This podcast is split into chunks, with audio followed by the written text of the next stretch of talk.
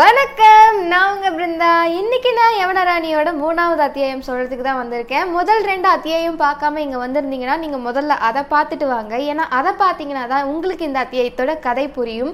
இப்போ நாம ரெண்டாவது அத்தியாயத்தை எதோட முடிச்சோம் அப்படிங்கிறத முதல்ல பார்த்துட்டு வந்துருவோம். ரெண்டாவது அத்தியாயத்தில் இளஞ்செழியன் சுயநினைவற்று கிடந்த அந்த யவன நாட்டு பெண்ணை அவனோட மாளிகைக்கு தூக்கிட்டு போகிறான் அங்கே தூக்கிட்டு போனால் அங்கே இருக்க யவன வீரன் இந்த பெண்ணை பார்த்துட்டு பயந்து நடுங்குறான். இந்த பெண் இங்கே இருக்கிறதே தீமை. இவளை கொண்டு போய் கடல்லையே எரிஞ்சிட்டு வரேன்னு அந்த பெண்ணை தூக்கி கடல்ல எரியறதுக்கு தயாராகிறான். சரியா அந்த நேரத்தில் யாரோ மாளிகையோட கதவை பலமாக தட்டி கதவை திறக்க சொல்கிற சத்தம் கேட்குது இதை கேட்ட அந்த யவன வீரன் இளஞ்செழியன் கிட்ட நம்மளை தேடி ஆபத்து வந்துடுச்சுன்னு நடுக்கமான குரல்ல சொல்கிறான் இதோட ரெண்டாவது அத்தியாயம் முடிஞ்சிருக்கு. இப்போ நம்ம மூணாவது அத்தியாயத்துக்குள்ளே போகலாம். மூணாவது அத்தியாயத்தோட பேர் விதியும் மதியும்.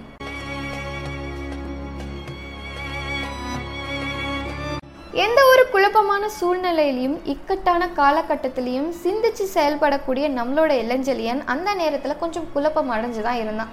அதுக்கு காரணம் அந்த இரவு வேளையில் அடுத்தடுத்து தொடர்ந்து நடந்த சம்பவங்கள் தான். முதல்ல யாருன்னே தெரியாத ஒரு யவன நாட்டு பெண்ணை கடற்கரையோரமாக சுயநினைவு இல்லாமல் கண்டெடுத்தான். அடுத்ததா அந்த பெண்ணை பார்த்து அவன் கூடவே இருக்க யவன வீரன் பயந்து நடுங்குறான். அதோட யாருன்னே தெரியல. இந்த அர்த்தராத்திரியில் அந்த மாளிகையோட கதவை வந்து யாரோ பலமாக தட்டிக்கிட்டு இருக்காங்க. அதோட யவன வீரன் வந்துட்டு இந்த யவன நாட்டு பெண்ணால் தான் ஏதோ ஆபத்து வந்துடுச்சுன்னு வேற சொல்லி பயப்படுறான். இது எல்லாத்தையும் கேட்டு நம்மளோட இளஞ்செழியன் கொஞ்சம் குழப்பமாகி தான் இருக்கான். இருந்தாலும் எந்த நேரத்தில் இந்த குழப்பம் நமக்கு கை கொடுக்காதுன்னு தெரிஞ்சுக்கிட்ட இளஞ்செழியன் கொஞ்சம் அந்த குழப்பத்தை எல்லாம் ஓரமாக வச்சுட்டு கொஞ்சம் தெளிவாக சிந்திச்சு நம்மளோட யவன வீரனை பார்த்து ஒரு கேள்வி கேட்குறான் இளஞ்செழியன் தம் கூட இருந்த யவன வீரன் கிட்ட ஹிப்பாலாஸ் நீ இந்த சோழ நாட்டுக்கு வந்து எவ்வளோ நாள் ஆகுது? ஹிப்பாலாஸுங்கிறது தான் யவன வீரனோட உண்மையான பேர். இனிமேட்டுக்கு இந்த யவன வீரனை நம்ம ஹிப்பாலாஸ்னே கூப்பிடுவோம். ஆனால் இளஞ்சலின் ஏதோ சிந்திச்சு புத்திசாலித்தனமாக கேள்வி கேட்பாருன்னு பார்த்தா என்னடா இப்படி மொக்கிய கேள்வி கேட்குறாருன்னு நினைக்க வேணாம். ஏன்னா போக போக இந்த கேள்வியை ஏன் கேட்டாருங்கிறதுக்கான பதில் உங்களுக்கு தெரியும். இதை கேட்ட ஹிப்பாலாஸ் வந்துட்டு நான் இந்த சோழ நாட்டுக்கு வந்து பத்து வருஷம் ஆகுது படைத்தலைவரே ஆனால் அதை பற்றி ஆராய்ச்சி செய்கிற நேரம் இது இல்லைன்னு நினைக்கிறேன். இப்படி ஹிப்பாலாஸ் சொன்னதுமே அதை கேட்ட இளஞ்செழியன் மனித மூளையே ஒரு ஆராய்ச்சி எந்திரம் தானே ஹிப்பாலாஸ். அதை உபயோகப்படுத்துறது தான் அறிவாளி அழகுன்னு என்னோட சான்றோர்கள் சொல்லுவாங்க. இப்படி இளஞ்சிலியன் சொன்னதுமே ஹிப்பாலாஸ் மனித மூளை ஆராய்ச்சி எந்திரம்தான் அதோட அதை பயன்படுத்துறதும் முக்கியம்தான். ஆனால் பல நேரங்களில் விதிக்குட்பட்டு தான் மதியம் செயல்படுங்கிறது என்னோட முன்னோர்கள் எனக்கு சொன்ன விஷயம். அது மட்டும் இல்லாமல் பல இக்கட்டான சூழ்நிலைகளில் நம்மளோட மூளையை பயன்படுத்த நினச்சாலுமே அது செயல்படாமல் போகிறத என்னோட உண்மையான வாழ்க்கையிலேயே நான் அனுபவத்தில் உணர்ந்த உண்மை. அப்படின்னு ஹிப்பாலாஸ் வந்துட்டு இளஞ்சலியன் கிட்ட சொல்கிறான் இதை கேட்ட இளஞ்சலியன் யவனர்கள் வாழ்கிற மேற்கத்தி நாட்டுக்கும் கீழ்த்திசையில் இருக்க தமிழ்நாட்டுக்கும் பெரிய வித்தியாசம் இருக்குது ஹிப்பலாஸ். இளஞ்செலியன் இப்படி சொன்னதுமே ஹிப்பலாஸ் அப்படி என்ன வித்தியாசம் இருக்கு? அப்படின்னு கொஞ்சம் எரிச்சலோட தான் கேட்டான். ஏன்னா இந்த மாதிரி வெளியே யாரோ ஒருத்தங்க வந்து கதவை தட்டிட்டு இருக்காங்க அதை பத்தி எதுவும் பேசாம இந்த மாதிரி சம்மந்தமே இல்லாம கேள்வி கேட்டுட்டு இருக்காருன்னு கொஞ்சம் எரிச்சலாக தான் செஞ்சான்.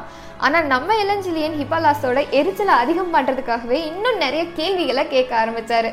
சூரியன் எந்த திசையில உதிக்குது ஹிப்பலாஸ்? கீழ் திசையில. சூரியன் எந்த திசையில அஸ்தமிக்குது?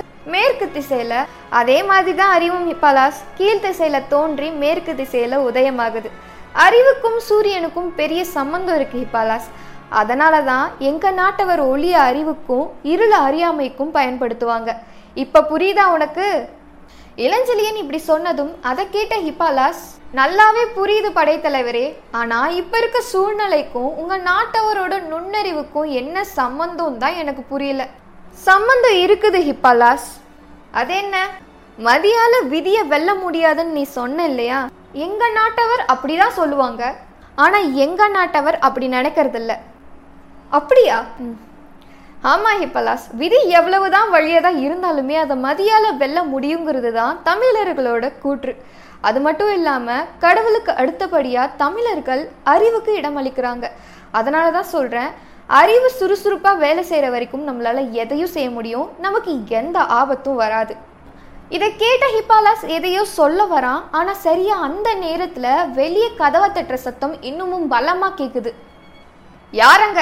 கதவை திறங்க. கதவை திறக்கிறீங்களா? இல்லை உள்ள உடச்சிக்கிட்டு வரட்டா? இப்படி கதவை தட்டி இன்னமும் அதிகார தோணியில் சொல்கிற சத்தம் கேட்டதுமே ஹிப்பாலாஸ் இளஞ்செலியன் கிட்ட அதெல்லாம் இருக்கட்டும் படைத்தலைவரே ஆனா இப்ப இருக்க சூழ்நிலைக்கு ஏதாவது ஒரு வழியை சொல்லுங்க. ஏன்னா வெளியே இருக்கவங்களுக்கு நான் போய் கதவை திறக்கட்டா இல்ல அவங்களே உள்ள கதவை உடச்சிக்கிட்டு வரட்டுமா? தமிழர்களோட பழக்கம் எப்படியோ? இப்படி ஹிப்பாலாஸ் கொஞ்சம் நக்கலோட கேட்டதுமே இளஞ்செழியன் ஹிப்பாலாஸ் கிட்ட வெளியே வந்திருக்கவங்களால ஆபத்துன்னு நீ எப்படி சொல்ற? இப்படி இளஞ்செழியன் வந்துட்டு ஹிப்பாலாஸ் கிட்ட ஒரு சந்தேகமா கேக்குறாரு. உடனே ஹிப்பாலாஸ் வெளியே வந்திருக்கவங்களோட குரல்ல இருந்தும் அவங்க கதவை தட்டுற விதத்துல இருந்தும் அவங்க நமக்கு மாலை சூட்ட வரலங்கிறது இந்த மேல நாட்டனோட ஊகம்.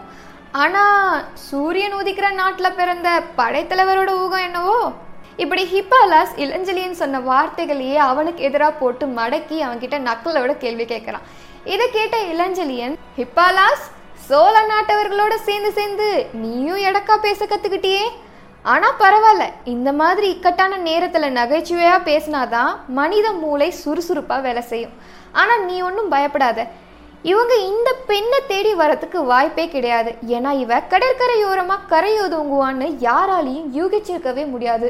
அதோட நான் இந்த பெண்ணை திட்டி வாசல் தான் கொண்டு வந்தேன். யார் கண்லேயும் அதிகம் படாமல் பார்த்து பார்த்து தான் வந்தேன்.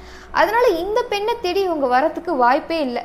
இருந்தாலும் நீ என்ன பண்றனா மாடியோட வெளி தார்வாரத்தில் போய் எட்டி பார்த்து யார் இதுன்னு விசாரிச்சு அதுக்கப்புறமா மெதுவாக போய் அவங்களுக்கு கதவை திறந்து விடு. நான் சொல்றது புரியுது இல்லையா? படைத்தலைவரோட வார்த்தைகளை கேட்ட ஹிப்பாலாஸ் அப்படியே அந்த வார்த்தைகளை உள்வாங்கிக்கிட்டு மாடியில் இருக்க வெளி தாழ்வாரத்தில் போய் எட்டி பார்த்து கொஞ்சம் எரிச்சலோட குரல்ல யார் இது? இந்த அர்த்தராத்திரியில் வந்து கதவை தட்டுறது? அப்படின்னு கேட்குறான் மேலேருந்து ஏதோ சத்தம் வருதுன்னு கீழே இருக்க வீரர்கள் கோட்டை காவல் தலைவர் வந்திருக்காரு அப்படின்னு சொல்லிட்டு கீழே இருந்து சத்தமா கத்துறாங்க. இதை கேட்ட ஹிப்பாலஸ் என்னதான் உள்ள நடுங்கினாலுமே அந்த நடுக்கத்தை வெளியே காட்டாம அவன் தைரியமான குரல்ல கோட்டை காவல் தலைவருக்கு இந்த நேரத்துல இங்க என்ன வேலை? அப்படின்னு கீழே இருக்க வீரர்கள்ட்ட கேட்குறான் அவசரமான விஷயம் வந்து கதவை தர அப்படின்னு குரல் வருது. அதை கேட்ட ஹிப்பாலாஸ் என்ன அவசரமான காரியம்? என்கிட்ட சொல்லுங்க. உங்ககிட்டலாம் சொல்ல முடியாது. உன்னோட தலைவர்கிட்ட தான் சொல்ல முடியும். தலைவர்கிட்டலாம் பேச முடியாது. அவர் எப்பவோ உறங்கிட்டாரு. இதை கேட்டதும் கீழே இருந்து உறங்கிட்டா எழுப்பணும் அப்படின்னு சொல்லிட்டு ஒரு அதிகார குரல் வந்து வருது. யாருடா அதுன்னு ஹிப்பாலாஸ் எட்டி பார்த்தா கீழே கோட்டை காவல் தலைவர் நின்றுகிட்டு இருக்காரு. அவரை பார்த்ததுமே ஹிப்பாலாஸ் அவனோட குரலை மாத்திக்கிட்டு கோட்டை காவல் தலைவரே நீங்க வந்திருக்கிறத ஏன் சொல்லவே இல்லை? அப்படின்னு சொல்லிட்டு அங்க இதுக்கு முன்னாடி பேசிக்கிட்டு இருந்த வீரனை கை காட்டுறான். அதுக்கப்புறமா அதை கேட்ட கோட்டை காவல் தலைவர் இப்பதான் தெரிஞ்சிருச்சு இல்லையா? வந்து கதவை தர சீக்கிரம் ம் அப்படின்னு அதட்டுற குரல்ல சொல்றாரு. அதை கேட்டதும் ஹிப்பாலாஸ் இதோ ஒரு நொடியில வந்து கதவை திறந்துடுறேன். அப்படின்னு சொல்லிட்டு திரும்பி இப்போ மறுபடியும் படைத்தலைவரோட அறைக்கு ஹிப்பாலாஸ் போகிறான் அங்கே போய் படைத்தலைவர்கிட்ட படைத்தலைவரே கோட்டை காவல் தலைவர் வந்திருக்காரு. இப்போ நான் போய் கதவை திறக்கட்டுமா இல்லை வேண்டாமா? ஹிப்பாலாஸ் கண்டிப்பாக கதவை திறக்கணும். கோட்டை காவல் தலைவருக்கு கதவை திறக்க முடியாதுன்னு சொல்றதுக்கு யாருக்கு அதிகாரம் இருக்கு? ஆனா அப்படின்னு சொல்லிட்டு இளஞ்சலியன் இழுக்க ஆனா நம்ம கோட்டையோட கதவு ரொம்ப பெருசு இல்லையா ஹிப்பாலாஸ்? ஆமா ஆமா சேர நாட்டு வைர மரத்தால செஞ்சதாச்சே. அப்படின்னு இளஞ்செழியன் என்ன சொல்ல வராங்கிறத புரிஞ்சுக்கிட்டு அவன் கூடவே சேர்ந்து ஹிப்பாலாஸும் பேச ஆரம்பிக்கிறான். அதோட நம்ம கோட்டை கதவோட தாழ்பாலும் இரும்புல செய்யப்பட்டது இல்லையா ஆமா ஆமா நல்ல வடநாட்டு இரும்பு. அது மட்டும் இல்லாம நம்ம கோட்டை கதவோட தாழ்பாலை செஞ்சு ரொம்ப வருஷம் இருக்கும் இல்லையா? வருஷங்கள் பல இருக்கும். அதோட இந்த கோட்டையில நீயும் நானும் மட்டும்தான் இருக்கோம். உங்களையும் என்னையும் தவிர இங்க வேற ஆள் யாரு? அதனால கோட்டை கதவோட தாழ்பால கவனிக்க ஆள் இல்லாம அது இந்நேரம் துருப்பிடிச்சிருந்திருக்குமே அட ஆமாம் படைத்தலைவரே அது துருப்பிடிச்சு திறக்கிறது ரொம்ப கஷ்டம். இப்படி இளஞ்செழியனுக்கு அடுத்தபடியா படையை எடுத்து நடத்தக்கூடிய பதவியில இருக்க நம்மளோட ஹிப்பாலாஸ் இளஞ்செழியனோட மனசுல இருக்கிறத அப்படியே புரிஞ்சுக்கிட்டு அவனுக்கு ஏத்த மாதிரியே பேசி அவன் என்ன செய்யணுங்கிறத புரிஞ்சுக்கிட்டு செய்ய ஆரம்பிக்க போறான். கோட்டை கதவை திறக்கிறதுக்காக கிளம்பும் போது அந்த நேரத்தில் படைத்தலைவர் ஹிப்பாலாஸ் அப்படின்னு சொல்லிட்டு கூப்பிடுறாரு. உடனே ஹிப்பாலாஸ் இளஞ்சலியன் திரும்பி பார்க்குறான். அந்த நேரத்தில் இளஞ்சலியன் நான் உறங்கி ரொம்ப நேரம் ஆகுது. அதனால உள்ள கதவு தாளிடப்பட்டிருக்கும். நீ வந்து கதவை பலமாக தட்டினா தான் என்னால் எழுந்திருக்க முடியும். உனக்கு புரியுதுல்ல? இதை கேட்டுட்டு ஹிப்பாலாஸ் தலையசிச்சுட்டு கீழே மெதுவாக அடிமேல அடி வச்சு நரந்து இறங்கி போறாரு. இறங்கி கதவு கிட்ட போனதுக்கு அப்புறமா தாழ்பால திறக்க முடியாத கஷ்டப்பட்டு திறக்கிற மாதிரி பாசாங்கு செஞ்சு எந்த அளவுக்கு நேர தாமதம் படுத்த முடியுமோ அந்த அளவுக்கு நேர தாமதம் படுத்தி எப்படி ஒரு வழியா கதவை திறந்துடுறாரு. கதவை திறந்ததுக்கு அப்புறமா மன்னிக்கணும் கோட்டை காவல் தலைவரே. தாழ்பால் கவனிக்க ஆள் இல்லாம துரு பிடிச்சி கிடக்கு. இதனால தான் தாழ்பாலை திறக்கிறதுக்கு ரொம்ப நேரம் ஆயிடுச்சு. அப்படின்னு ஒரு மாதிரி பணிவான குரலில் கோட்டை காவல் தலைவர்கிட்ட சொல்கிறான் அதை கேட்ட கோட்டை காவல் தலைவர் இவனோட எந்த பணிவையும் எதிர்பார்க்காம தலை போகிற காரியம் நடந்துக்கிட்டு இருக்கு நீ என்னன்னா ஒரு கதவை திறக்கிறதுக்கு ஒரு ஜாமம் பண்ணிக்கிட்டு இருக்க? ஆ, எங்க? உன்னோட தலைவர் எங்க? எவ்வளோ நேரம் ஆச்சு அவர் தூங்கி? இப்படி உள்ள வந்ததுமே அவசர அவசரமா ஹிப்பாலாஸ் கிட்ட கேள்வியை கேட்டுட்டு காலதாமதம் படுத்தக்கூடாதுன்னு ஹிப்பாலாஸை படைத்தலைவரோட அறையை நோக்கி நடக்க சொல்றாரு. அதுக்கப்புறமா ஹிப்பாலாஸும் மெதுவாக நடந்து போய்கிட்டு இருக்கான். அப்படி நடந்து கொஞ்சம் கொஞ்சமாக போய்கிட்டே இருக்கும்போது பின்னாடி கோட்டை காவல் தலைவர்கிட்ட திரும்பி ஹிப்பாலாஸ் வந்துட்டு என்ன கேட்குறான்னா காவல் தலைவரே ஏன் நீங்கள் பின்னாடி தீப்பந்தம் பிடிச்சிக்கிட்டு வந்துட்டு இருக்க? வீரனை முன்னாடி போக சொல்லக்கூடாது. அப்படி அவன் முன்னாடி போனால் வெளிச்சம் நல்லா தெரியும். அதோட உங்களுக்கும் படிக்கட்டில் ஏறுறதுக்கு வசதியாக இருக்கும் அப்படின்னு சொல்கிறான் அதை கேட்ட கோட்டை காவல் தலைவர் கொஞ்சம் எரிச்சலோட அவரோட கையில இருக்க வாளால அவன் மேல அடிச்சு ம் நட அப்படின்னு சொல்லிட்டு கொஞ்சம் அதிகார குரல்ல சொல்றாரு. அதை கேட்ட ஹிப்பாலாஸ் மெதுவா நடந்து படைத்தலைவரோட அறைக்கு போய் அவரோட கதவை மெல்லமா தட்டி பிரபு பிரபு கதவை திறங்க பிரபு அப்படின்னு மெல்லமா முதல்ல கூப்பிடுறான். ஆனா அதுக்கு எந்த ஒரு பதிலும் வராததால கோட்டை காவல் தலைவர்கிட்ட ஹிப்பாலாஸ் திரும்பி நான் முன்னாடியே சொன்னேன்னா இல்லையா படைத்தலைவர் உறங்கிட்டாருன்னு? அவர் எழுந்து வந்து என்கிட்ட கோச்சிக்கிட்டாருன்னா எனக்கு தெரியாது. நீங்களாச்சு அவராச்சு.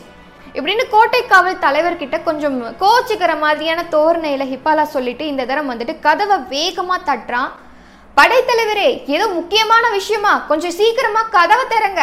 இப்படின்னு இந்த தரம் ஹிப்பாலாஸ் கொஞ்சம் சத்தமா கூப்பிடுறான். அதை கேட்டதுக்கு அப்புறமா உள்ள மஞ்சத்துல இருந்து ஒரு ஆள் எழுந்து வர சத்தம் கேட்குது அதுக்கப்புறமா படைத்தலைவர் வந்துட்டு கதவை திறக்கிறாரு. திறந்து ஹிப்பாலாஸ் கிட்ட பார்த்து ஹிப்பாலாஸ் இரவு இரண்டாம் ஜாமம் ஆயிட்டது உனக்கு தெரியலையா? இந்த நேரத்தில் வந்து எதுக்காக எழுப்புற? அப்படின்னு கொஞ்சம் கண்டிக்கிற குரலில் வந்துட்டு ஹிப்பாலாஸை பார்த்து படைத்தலைவர் இளஞ்செழியன் வந்துட்டு கேட்குறான் அதை கேட்டதுக்கப்புறமா ஹிப்பாலாஸ் வந்துட்டு இளஞ்செழியன் கிட்ட படைத்தலைவரே அது எனக்கு தெரியுது ஆனால் இவங்களுக்கு தெரியலையே. அப்படின்னு சொல்லிட்டு ஹிப்பாலாஸ் பின்னாடி நின்றுக்கிட்டு இருந்த காவல் படை தலைவரை கை காட்டி சொல்கிறான் காவல்படை தலைவர் இப்பதான் வந்திருக்கிறதே வந்துட்டு இளஞ்செழியனுக்கு தெரியுங்கிற மாதிரி இளஞ்செழியன் காவல்படை தலைவரை பார்த்து காவல்படை தலைவரே நீங்களா? மன்னிச்சிடுங்க. வாங்க வாங்க உள்ள வாங்க. அப்படின்னு சொல்லிட்டு இப்பதான் வந்துட்டு காவல்படை தலைவரே தலைவரையே இளஞ்செழியன் பார்க்குற மாதிரி அவரை உள்ள கூப்பிடுறாரு. அவர் உள்ள வந்ததுக்கு அப்புறமா இளஞ்செழியன் ஹிப்பாலாஸ் கிட்ட ஹிப்பாலாஸ் அந்த நாற்காலியை எடுத்து காவல்படை தலைவருக்கு போடு. இப்படின்னு சொல்லிட்டு உத்தரவிடுறாரு. ஆனா ஹிப்பாலாஸ் உள்ள வந்ததுமே அந்த அறையை பார்த்து முதல்ல குழம்பி நிற்கிறான் ஏன்னா ஹிப்பாலாஸ் இங்கேருந்து போகிறதுக்கு முன்னாடி இந்த அறை வேறு மாதிரி இருந்தது. இப்போ வந்து பார்க்கும்போது அறையே சுத்தமாக மாறி இருக்கு. ஒரு பக்கம் கவசங்கள் எல்லாம் கூஞ்சு கிடக்கு. இன்னொரு பக்கம் ஓலைச்சுவடிகள் எல்லாம் கலைஞ்சு கிடக்கு. இதை பார்த்த ஹிப்பாலாஸ் குழம்பி போய் நாற்காலி எடுத்து போடுறதுக்கு கூட மறந்து போய் நின்றுட்டு இருக்கான். அதோட உள்ள வந்த கோட்டை காவல் படை தலைவரும் அந்த அறையை சுத்தியும் முத்தியுமா பார்த்துட்டு இளஞ்சலியன் கிட்ட நாற்காலியெல்லாம் எனக்கு வேண்டாம். அந்த பெண் எங்கே? அப்படின்னு சொல்லிட்டு இளஞ்செழியன் கிட்ட கேட்குறாரு உடனே இளஞ்செழியன் பெண்ணா? அப்படின்னு எதுவுமே புரியாத மாதிரி இளஞ்செழியன் கோட்டை காவல் தலைவர் கிட்ட கேட்குறான் உடனே அந்த கோட்டை காவல் தலைவர் இளஞ்செழியன் கிட்ட ஆம் நீங்கள் தூக்கி வந்த பெண் எங்கே? நல்ல கேள்வி கோட்டை தலைவரே இளஞ்செழியனோட நடத்தைக்கு மாச கற்பிக்கிற மாதிரி பேசுற முதல் வீரர் நீங்க தான் உங்களோட நடத்தைக்கு யார் மாச கற்பிச்சா? பின்ன என்னோட அறையில வந்துட்டு பெண்ணை தேடுறீங்களே? தவறா எடுத்துக்க வேண்டாம் படைத்தலைவரே. அந்த பெண் ஒன்றும் சாதாரண பெண் இல்லை கருப்பு கரசியாக்கும் அதெல்லாம் படைத்தலைவரே இருக்க முடியாது இருக்க முடியாது. ஒரு திருமணமாகாத ஆண்மகனோட அறையில வந்து ஒரு பெண்ணை தேடும்போது அந்த பெண் கருப்பு கரசியா எப்படி இருக்க முடியும்? கண்டிப்பா இருக்க முடியாது. அதை பத்தி எனக்கு தெரியாது படைத்தலைவரே. ஆனா நீங்க ஒரு பெண்ணை தூக்கிட்டு வந்திருக்கீங்கன்னு மட்டும் எனக்கு தெரியும். நானா? ஆமா திட்டிவாச வீரர்கள் அதை பார்த்திருக்காங்க. ஓ சாட்சி கூட இருக்கா? இருக்கே. நான் ஒரு பெண்ணை தூக்கிட்டு வந்ததா உங்களோட வீரர்கள் சொன்னாங்க. ஆமா அதுவும் நேர்ல பார்த்திருக்காங்க. ஆமா அப்படிதான் சொன்னாங்க. சரி எனக்கு இப்ப புரிஞ்சிடுச்சு. என்ன புரிஞ்சிடுச்சு? உங்களோட வீரர்கள் அளவுக்கு அதிகமா குடிச்சிருக்காங்க. கொஞ்சம் அவங்கள கட்டுப்படுத்துங்க. இல்லாட்டி இந்த மாதிரி தான் யாரையும் நினைச்சு என்ன சொல்லியிருக்காங்க? இப்படி இளஞ்செழியன் கோட்டை காவல் தலைவர்கிட்ட சொன்னதுக்கு அப்புறமா அவனோட மஞ்சத்துல போய் உட்காடுறான் அதுக்கப்புறமா கோட்டை காவல் தலைவர் அந்த அறை முழுக்க சுத்தி பார்க்குறாரு அங்க எந்த ஒரு பெண்ணும் இருக்கிறதுக்கான எந்த ஒரு அடையாளமும் தெரியாததால ஒருவேளை இளஞ்செழியன் உண்மையை தான் சொல்லுவானோ? காவலர்கள் குடிபோதையில தெரியாம சொல்லியிருப்பாங்களோ அப்படின்னு சொல்லிட்டு சந்தேகப்படுறாரு. அதுக்கப்புறமா அந்த இடத்த விட்டு கிளம்ப போகிறாரு. அந்த நேரத்துல தான் அந்த மஞ்சத்துக்கு பக்கத்துல இருக்க ஒரு அன்னப்பறவை ஆபரணத்தை பார்க்குறாரு அந்த யவன நாட்டு பெண்ணோட கையில இருந்த அன்னப்பறவை ஆபரணம் அங்க விழுந்து கிடக்குது. அதை வந்துட்டு கோட்டை காவல் தலைவர் பார்த்துடுறாரு அதோட கோட்டை காவல் தலைவர் பார்த்ததை வந்துட்டு இளஞ்சலியும் ஹிப்லாஸும் பார்த்துட்டாங்க. ஹிப்லாஸ் வந்து போச்சு குட்டு உடஞ்சி போச்சு அப்படின்னு சொல்லிட்டு யோசிச்சுக்கிட்டு இருக்கான். அந்த நேரத்தில் வந்துட்டு கோட்டை காவல் தலைவர் வந்துட்டு இளஞ்சலியனை வந்துட்டு ஒரு பார்வை பார்க்குறாரு மாட்னியா உன் வாழ்க்கையே சதைச்சிட்றேன் பாரு அப்படிங்கிற மாதிரி ஒரு சிந்தனையோட பின்னாடி காவலர்கள் கிட்ட திரும்பி ஒரு உத்தரவிடுறாரு படைத்தலைவரை கைது செய்யுங்கள் அப்படின்னு சொல்லிட்டு உரத்த குரல்ல வந்துட்டு ஒரு உத்தரவு விடுறாரு. இதோட வந்துட்டு விதியும் மதியும் அப்படிங்கிற மூணாவது அத்தியாயம் முடியுது. அடுத்த அத்தியாயத்தோட உங்களை வந்து மீட் பண்ணுறேன் அது வரைக்கும் பாய்